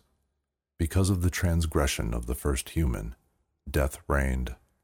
It accompanied all humans in order to kill them as long as its rule remained, which it possessed and was given for a kingdom because of the economy of the Father's will, of which we have spoken before. Part 3 Confusion in the World Errors of Greeks and Barbarians. Whenever the two orders, those on the right and those on the left, are brought together by means of that thought which lies between them and gives them a common economy, it comes to pass that both of them perform their works with the same zeal, those on the right copying those on the left, and those on the left also copying those on the right. Sometimes the evil order begins, in a foolish fashion, to work some evil and the wise order emulates it in the shape of a malefactor, it too doing evil as if it were a power of evil. At other times, the wise order sets out to do good, and the foolish order emulates it so as to do the same. This is how it is with the things that are constituted in this way by such deeds. They have come into being resembling things that are dissimilar so that it has become impossible for the uninstructed to understand the cause of the things that exist. Because of that, they have put forward different explanations. Some say that the existing things exist by providence. These are the ones who observe the regularity of the movement of the creation and its reliability. Others say that it is something alien these are the ones who observe the diversity and the lawlessness of the powers and its evil character. Others again say the existing things are what are destined to be. These are the ones who have occupied themselves with this matter. Others yet again say that it is in accordance with nature, and still others say that it is accidental the great majority, however, have only reached as far as the visible elements and know of nothing more than these. Those who have become wise among the Greeks and the barbarians have reached as far as the powers that came into being from illusion and a vain thought, as well as those who issued from these in turn by way of strife and in the manner of rebellion, and those powers have worked in them. Thus, when they spoke about the things they held to be wisdom, it was imitation, presumption, and illusory ideas, for the imitation had deceived them. They thought they had reached the truth, though it was error they had reached. This was not only because the names they were using were small, but the powers themselves prevented them by giving the impression that they were the all. From this it happened that the order was entangled in a struggle against itself, because of the presumptuous quarrelsomeness of the ruler who is before him. For this reason, nobody agreed with anybody else about anything, either in philosophy, medicine, rhetoric, music, or mechanics, but these are all opinions and theories. Consequently, verbosity ruled, and they were confused, since they were at a loss to explain those who ruled and gave them their ideas. The insights of the Hebrews. With regard to the things that have arisen from the people of the Hebrews, the Scriptures, from the material powers whose model the Greeks reproduce, everything they thought so as to speak it, the powers on the right, who moved them all to think by means of words and a likeness of themselves. So they set out to reach the truth and used the mixed powers that were working in them. After that, they reached the order of the unmixed powers, before they reached the single one who is set up after the likeness of the Father. He is not invisible in his nature, but is veiled in wisdom so as to reproduce the type of the truly invisible one. Because of that, many angels have not attained a vision of him, nor have the humans of the Hebrew people, of whom we have spoken, that is, the righteous and the prophets. They thought nothing and said nothing that came from illusion or imitation or from an obscure thought, but from the power that was working in him, and being attentive to what he saw and heard, each one of them spoke faithfully, with mutual harmony and concord, after the manner of the ones who were working in them, because they preserved their unity and mutual harmony. This happened especially because they confessed that which was superior to themselves, and that something greater than themselves existed and had been established because they needed it. The spiritual word had produced this with them as something that was in need of that which is superior, as a hope and anticipation deriving from remembrance. This is the seed of salvation, and an illuminating word, which is the remembrance and its offspring, and its emissions are the righteous and the prophets we have been speaking about. They preserve the confession and the testimony of their fathers concerning that which is great. Those who came into being with an anticipation of hope, and with attentiveness, and in whom was sown the seed of prayer and seeking, which is sown in many who have sought after confirmation. It manifests itself and leads them to love that which is higher, so as to proclaim these things as being about the one and the same. A single influence was working in them when they spoke. What they saw and spoke varied, however, because there were many who gave them their visions and their speech. Therefore, those who have listened to what has been said do not discard any of it, but have received the Scriptures differently in their interpretations. They have set up many sects that remain even until now among the Jews. Some say that the God who made a proclamation in the ancient scriptures is one. Others say that they are many. Some say that God is simple and that he was of a single mind as to his nature. Others say that his actions embrace the principles of both good and evil. Some again say that he is the maker of the things that have come into being whereas others say that he made them through his angels.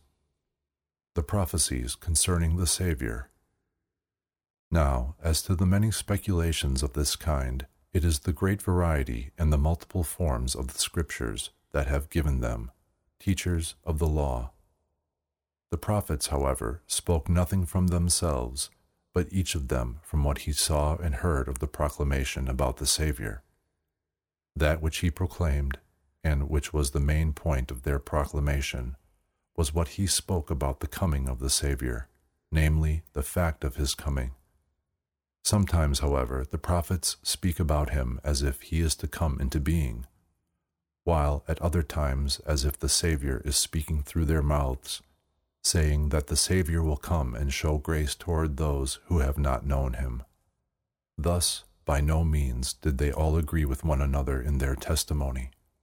Rather, each one of them thought, by virtue of the activity by which he was empowered to speak about him and the station that he had happened to see, that over there was the place where the Savior would be born, and that he would come from that place. Consequently, none of them understood where he would come from, or by whom he would be born. Instead, they were granted to say only this He would be born and would suffer. As for his pre existent being, however, and that which he is, eternally, as unborn and impassible, not of the Word that came to be in the flesh, that did not enter their thoughts. And this is the word that they were empowered to speak concerning his flesh that would appear. They say that it is something born from all of them, but above all that, it derives from the spiritual word, which is the cause of the things that came into being. He, from whom the Saviour received his flesh, had indeed conceived him in a seminal form at the revelation of the light, as a word giving promise of his revelation. It is, in fact, a seed of those who are, though it was produced last. The one, however, whom the Father appointed so as to reveal the salvation through him, and who is the fulfillment of the promise, having been, when descending into life, provided with all the instruments needed for his descent. His Father is one and this is his only true Father, who is invisible, unknowable, and unattainable in his nature, and who is also the God who, by his will alone and his grace, let himself be seen, known, and attained. The Incarnation What our Savior became out of willing compassion is the same as that which the ones for whose sake he appeared had become because of an involuntary passion. They had become flesh and soul, and this holds them perpetually in its grip, and they perish and die. Those, however, who had come into being as an invisible human being, and invisibly, them he instructed about himself in an equally invisible manner. For not only did he assume their death for the ones he had in mind to save, but in addition, he also assumed their smallness, to which they had descended when they were born with body and soul. For he let himself be conceived, and he let himself be born as a child with body and soul. All the other conditions as well that they, even if they possessed the light, shared with the ones who had fallen, he entered into, though he was exalted above them because he let himself be conceived without sin pollution, or defilement.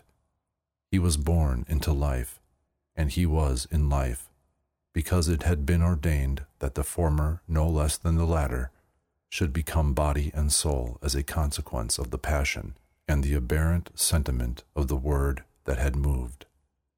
The incarnation of the spiritual seed together with the Savior. He, however, assumed, for the sake of the economy that which resulted from the events we told about earlier, that which came into being from the radiant vision and the stable thought of the Word after he had turned himself around, after his movement. In this way, those who came with him received body and soul together with stability, firmness, and discernment. It had been planned that they too should come when the coming of the Savior was planned. They came, however, only after he had decided it.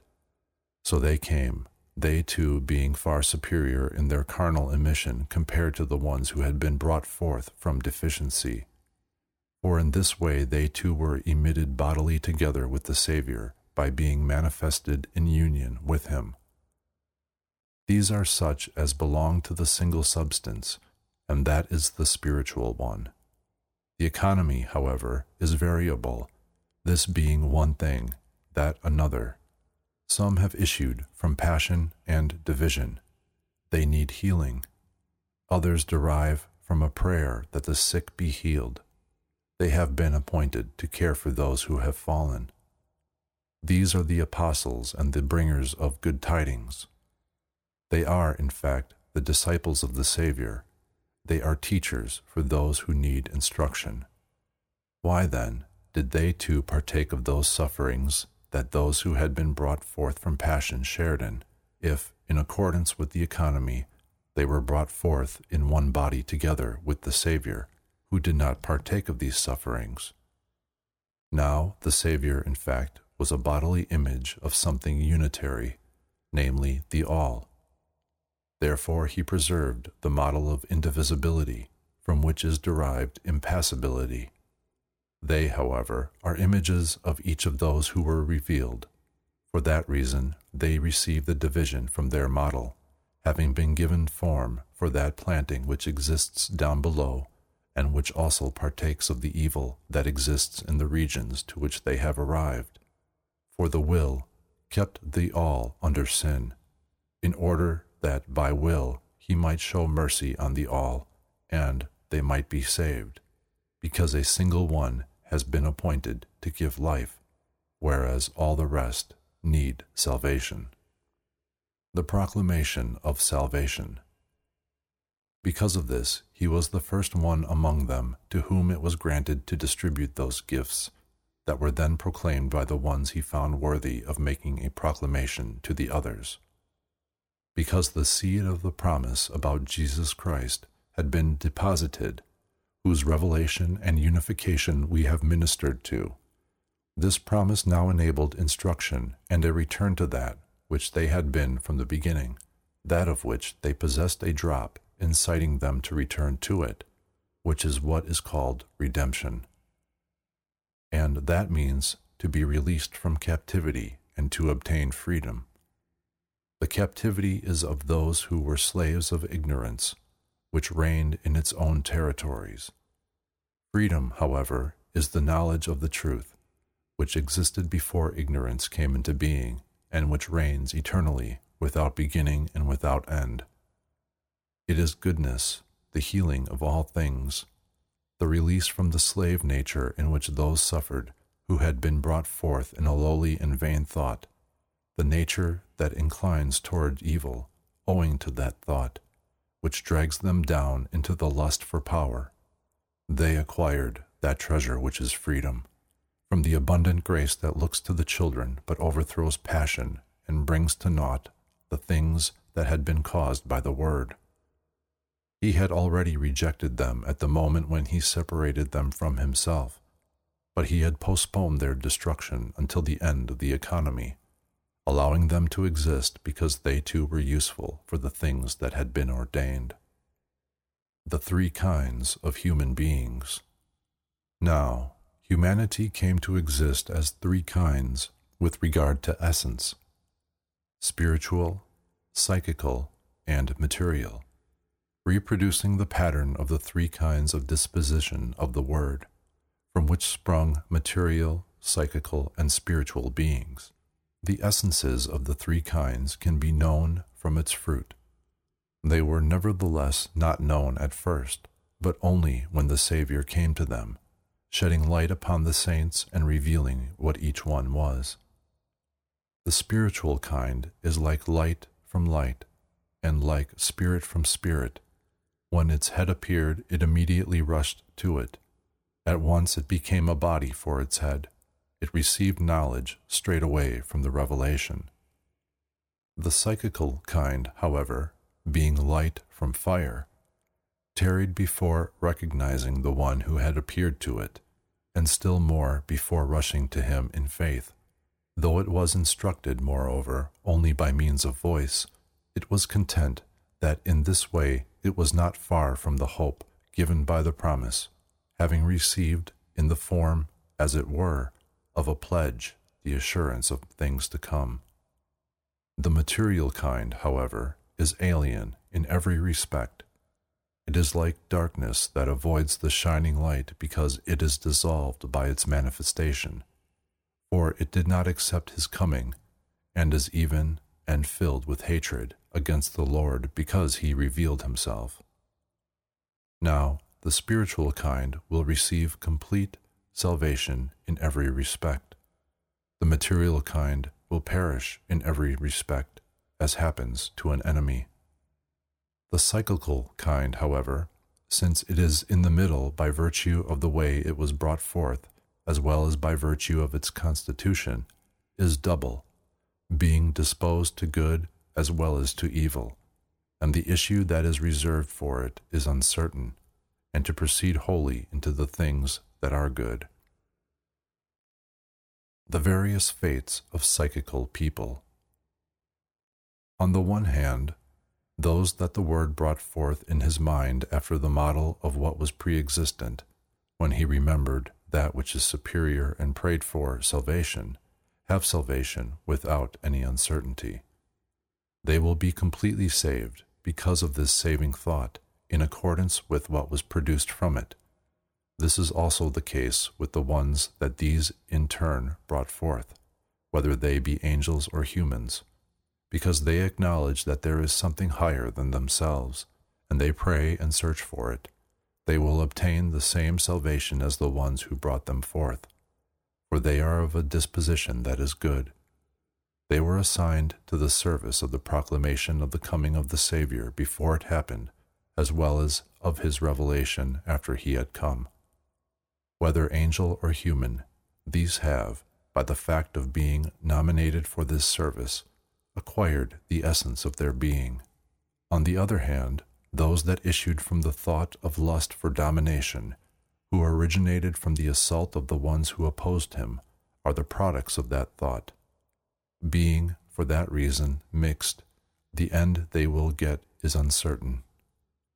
Those who rid themselves of the lust for domination that was given them temporarily and for short periods, who give glory to the Lord of glory, and who abandon their rage, will be recompensed for their humility by being allowed to endure indefinitely.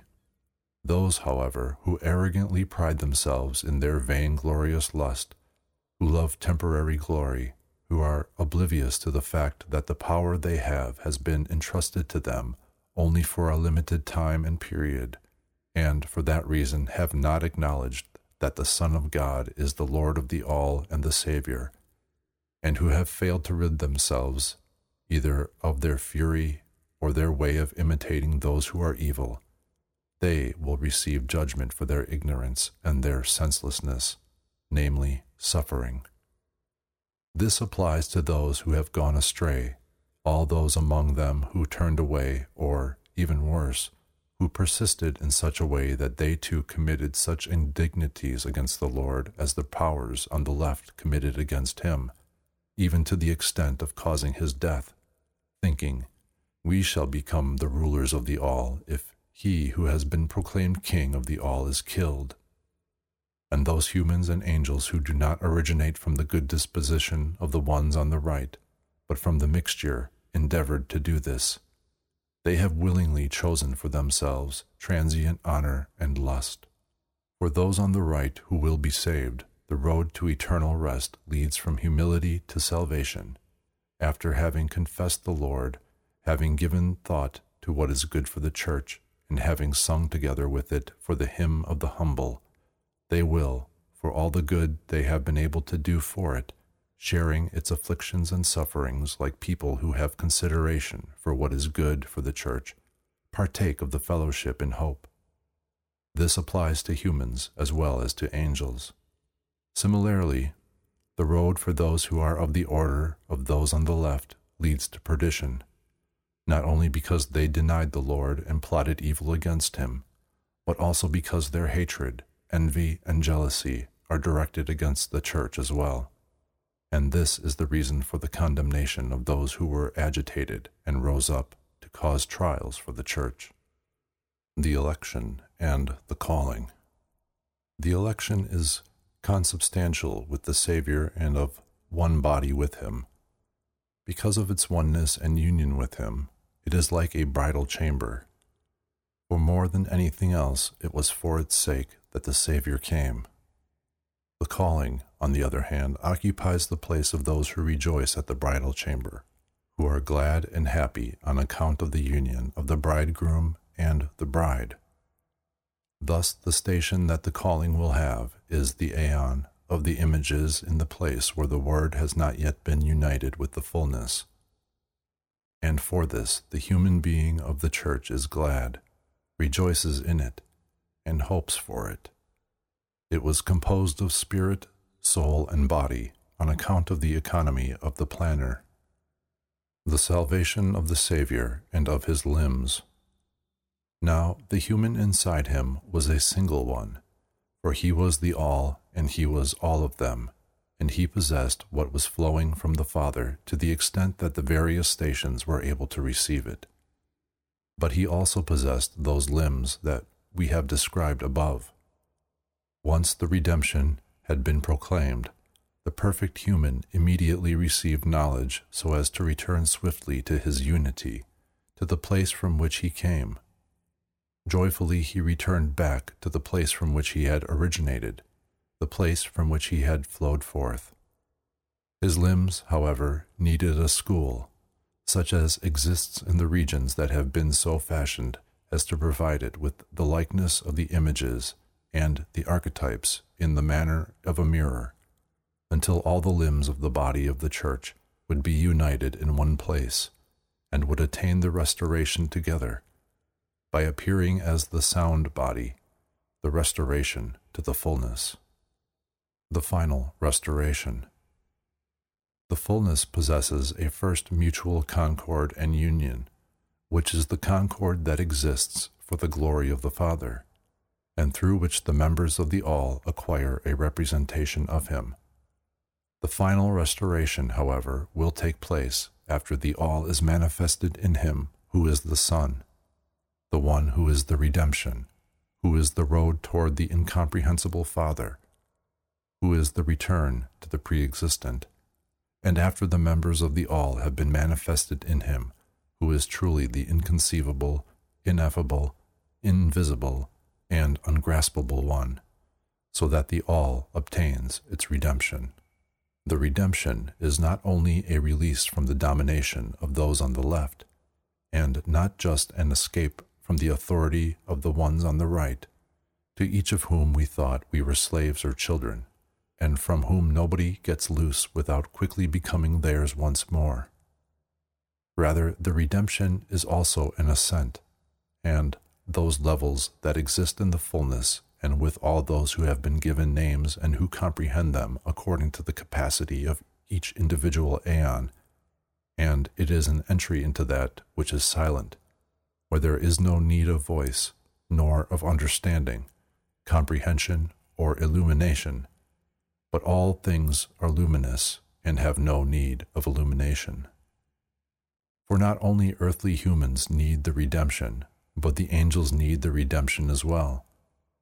And the image and even the fullness of the aeons and those marvelous luminous powers needed it, so as to leave no doubt with regard to anyone.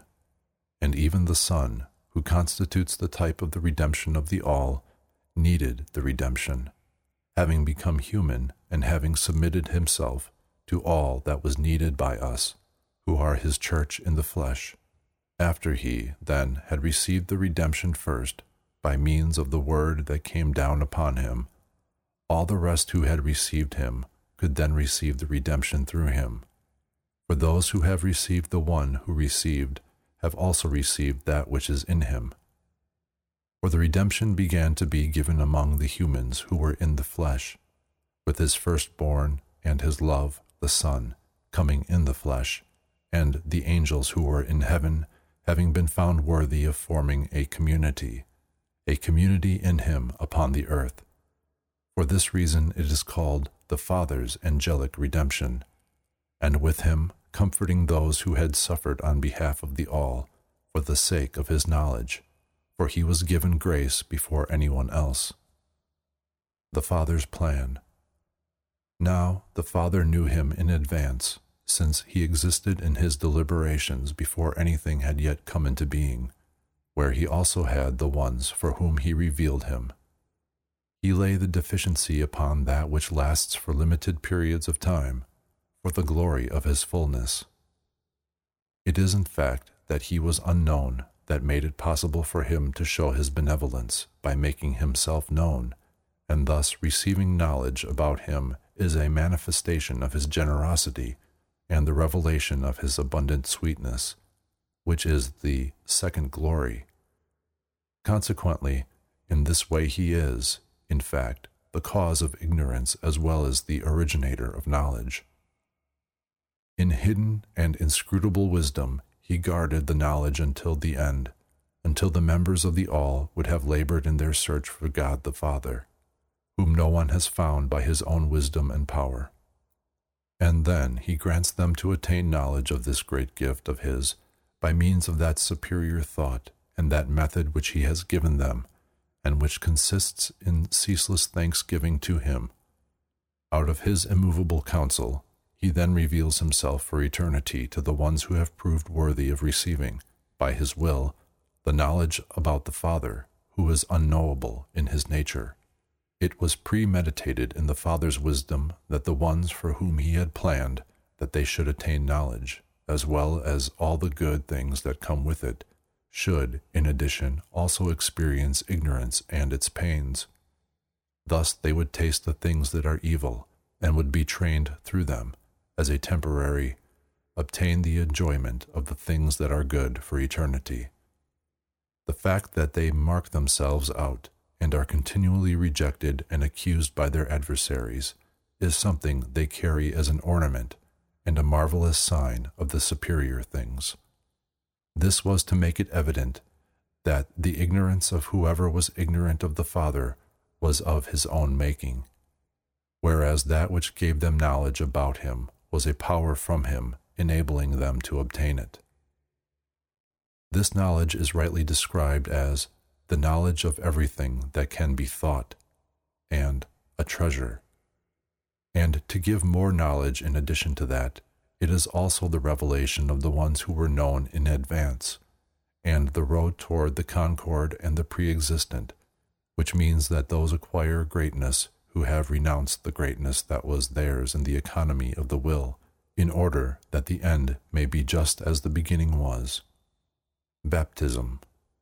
As for the true baptism, into which the members of the all descend, and where they come into being, there is no other baptism except the one, and that is the redemption, which takes place in God the Father, the Son, and the Holy Spirit, after confession of faith has been made in those names, which are the single name of the good tidings, and after one has believed that the things one has been told are real. And on account of this, whoever believes in their reality will obtain salvation, and that means to attain, in an invisible way, the Father, the Son, and the Holy Spirit, but only after one has borne witness to them in unfaltering faith, and if one grasps them in a firm hope. In this way, it may happen that the fulfillment of what one has believed becomes a return to them, and that the Father becomes one with him the Father, God, whom he has confessed in faith, and who has granted him to be united with himself in knowledge.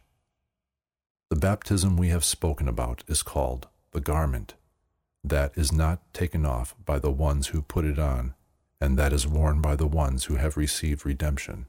And it is called the confirmation of truth, which never fails in its constancy and stability and holds fast those who have obtained restoration while they hold on to it. It is called silence because of its tranquility and unshakability. It is also called the bridal chamber because of the concord and the inseparability of the ones whom he has known and who have known him. It is also called the unsinking and fireless light, not because it sheds light, but rather because those who wear it and those who are worn by it as well are made into light. It is also called the eternal life, which means immortality.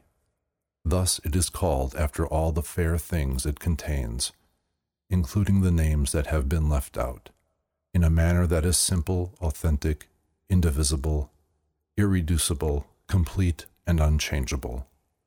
For how else can it be named except by referring to it as the All? That is, even if it is called by innumerable names, they are spoken only as a way of expressing it in certain ways. Although it transcends all words, transcends all voice, transcends all mind, transcends all things, and transcends all silence. This is how it is, with the things that belong to what it is. This is what it in fact is, with an ineffable and inconceivable character in order to be in those who have knowledge, by means of what they have attained, which is that to which they have given glory, the salvation of those who are called.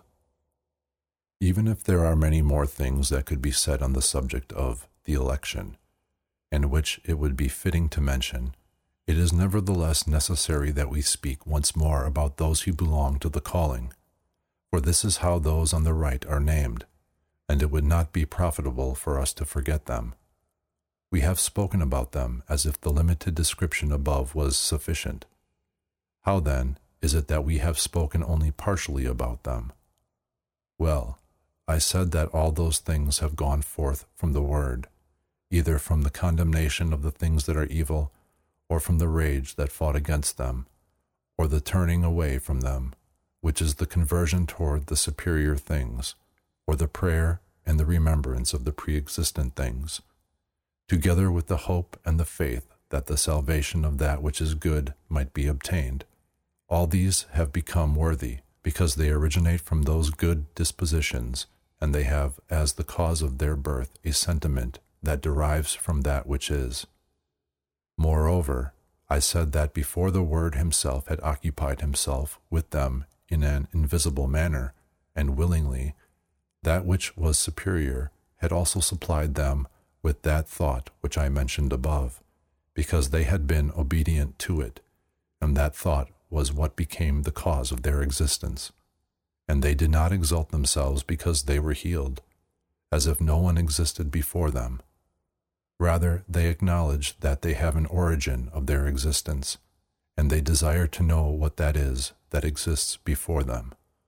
In addition to that, I said that they greeted the light when it appeared in the form of lightning, and they bore witness that it had appeared for their salvation. Now, not solely about those who came forth from the Word did we say that they will attain that which is good, but the ones to whom these gave birth in turn in accordance with those good dispositions will also partake of that repose as a consequence of the abundance of grace and even those who were brought forth from the desire of lust for domination, having inside them the seed that is lust for domination, will receive the recompense of good things, if they have worked together with those who are predisposed toward good things, and provided they decide to do so deliberately, and are willing to abandon their vain love of temporary glory, so as to do the command of the Lord of glory, and instead of that small temporary honor, they will inherit the eternal kingdom. It was necessary for us to return what we had spoken about earlier. Now, however, we must join the premises thus laid down to the reasons and the evidence as to whether all those on the right, whether unmixed or mixed, may receive the grace of salvation and repose, so as to make a consistent argument. This means that we shall establish, in a compelling discourse, a demonstration from the form of their faith. If, in fact, we confess the kingdom in Christ, it is for the abolishment of all diversity, inequality, and difference. For the end will regain the form of existence of a single one, just as the beginning was a single one. The place where there is no male and female, nor slave and free man, nor circumcised and uncircumcised, nor angel and human, but all in all is Christ. How can one who did not exist at first be found to come into being unless the nature of the one who is not a slave, since he will take place together with a free man? For they will even obtain direct vision, so that they will no longer have to believe on account only of a small word produced by a voice, that this is how things are. For the restoration back to that which was is a single one even if some are exalted because of the economy, having been set up as causes for the things that happened, unfolding numerous physical forces and taking pleasure in them, they, angels as well as humans, will obtain the kingdom, the confirmation, and the salvation. And here are the reasons. Those who had been revealed in the flesh believed without hesitation that he was the Son of the unknown God the one that had not been spoken about before and whom no one had been able to see. And they abandoned the gods they had served before and the lords who are in heaven as well as the ones on earth. Even before he had been taken up to heaven, and even when he was still a child, These bore witness that he had already begun to preach. And when he lay in the tomb as a dead man, the angels thought that he was alive, and they received life at the hand of the one who had died. The many acts of worship and wonders they used to perform in the temples, these now gave over to another. The confession is what gave these the power to do it, on account of their hastening toward him. That institution was something they had gotten only so that they should renounce it for the sake of the one who was not shown honor here below. But instead they got Christ, and they understood that he came from the superior place, the place from which they had come together with him, from a place divine and sovereign, the names that the ones they had been worshipping, tending to, and serving had received on loan, they now gave over to the one who is truly called by them. Those, however, realized only after his assumption that he was their Lord, who has no Lord over him. They then gave him their kingdoms. They rose from their thrones, and they laid down their crowns. He, however, revealed himself to them for the reasons we have mentioned before, that they might be healed and turn to the good thought toward friend and the angels, and the many good things they have done for it. In this way, they were entrusted with the services that benefited the elect, as they brought the iniquity they suffered up to heaven to be eternally tried by the incontrovertible and infallible judgment, and they remain for their sake until they have all entered into earthly life and have passed out of it. As long as their bodies remain on the earth, they minister to all there and make themselves partners in their afflictions, persecutions, and tribulations, which have been brought upon the saints more than anyone else. As for the servants of evil, however, since evil deserves destruction, with firmness on account of that communal life which is above all the worlds, and which is their good thought and friendship. And the church will remember them as good friends and faithful servants once it has been redeemed and it will give them the reward consisting of the joy that reigns in the bridal chamber, and which is in its house, which is in the thought, and that which it owes, Christ, who is with it, and the expectation of the Father of the all, and it will provide them with guiding and serving angels. For the aeons will remember their benevolent thought with which they served the church, and will give them their reward for all their consideration. This is an emission from them, in order that just as Christ will, which brought forth from the great and exalted things for the church and gave them to it, so this emission too will become a thought for these and will provide them with dwelling places where they will dwell eternally after they have renounced the downward attraction of deficiency and the power of the fullness has pulled them upward on account of the great generosity and the sweetness of the pre existent aeon the end of time.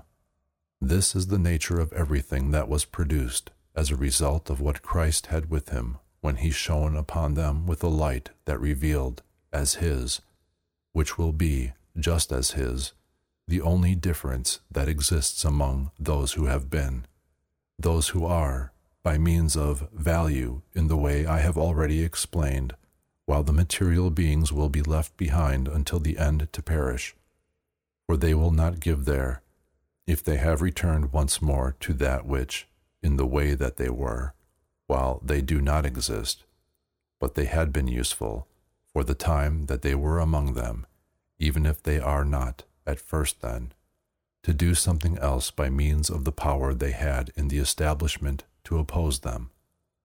Even if I continue to make use of such words, his thoughts, greatness, all angel words, through the sound of a trumpet, which will announce the great and complete reconciliation from the resplendent east in the bridal chamber, which is the love of God, in accordance with the power that, of the greatness, the sweetness of His, as He reveals Himself to the greatnesses, His goodness, the praise, the power, and the glory through Jesus Christ the Lord, the Savior, the Redeemer of all those who are embraced by the mercy of love and through his Holy Spirit, from now throughout all generations, forever and ever.